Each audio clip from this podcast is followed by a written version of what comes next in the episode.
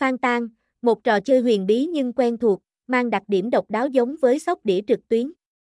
Mỗi ván chơi bắt đầu với nhà cái 188 bet sử dụng một chiếc bát nhẹ, được úp lên và chứa bên trong một số lượng hạt màu trắng ngẫu nhiên. Cảm giác hồi hộp lan tỏa khi bát được sóc lên, và từng hạt nhảy múa bên trong.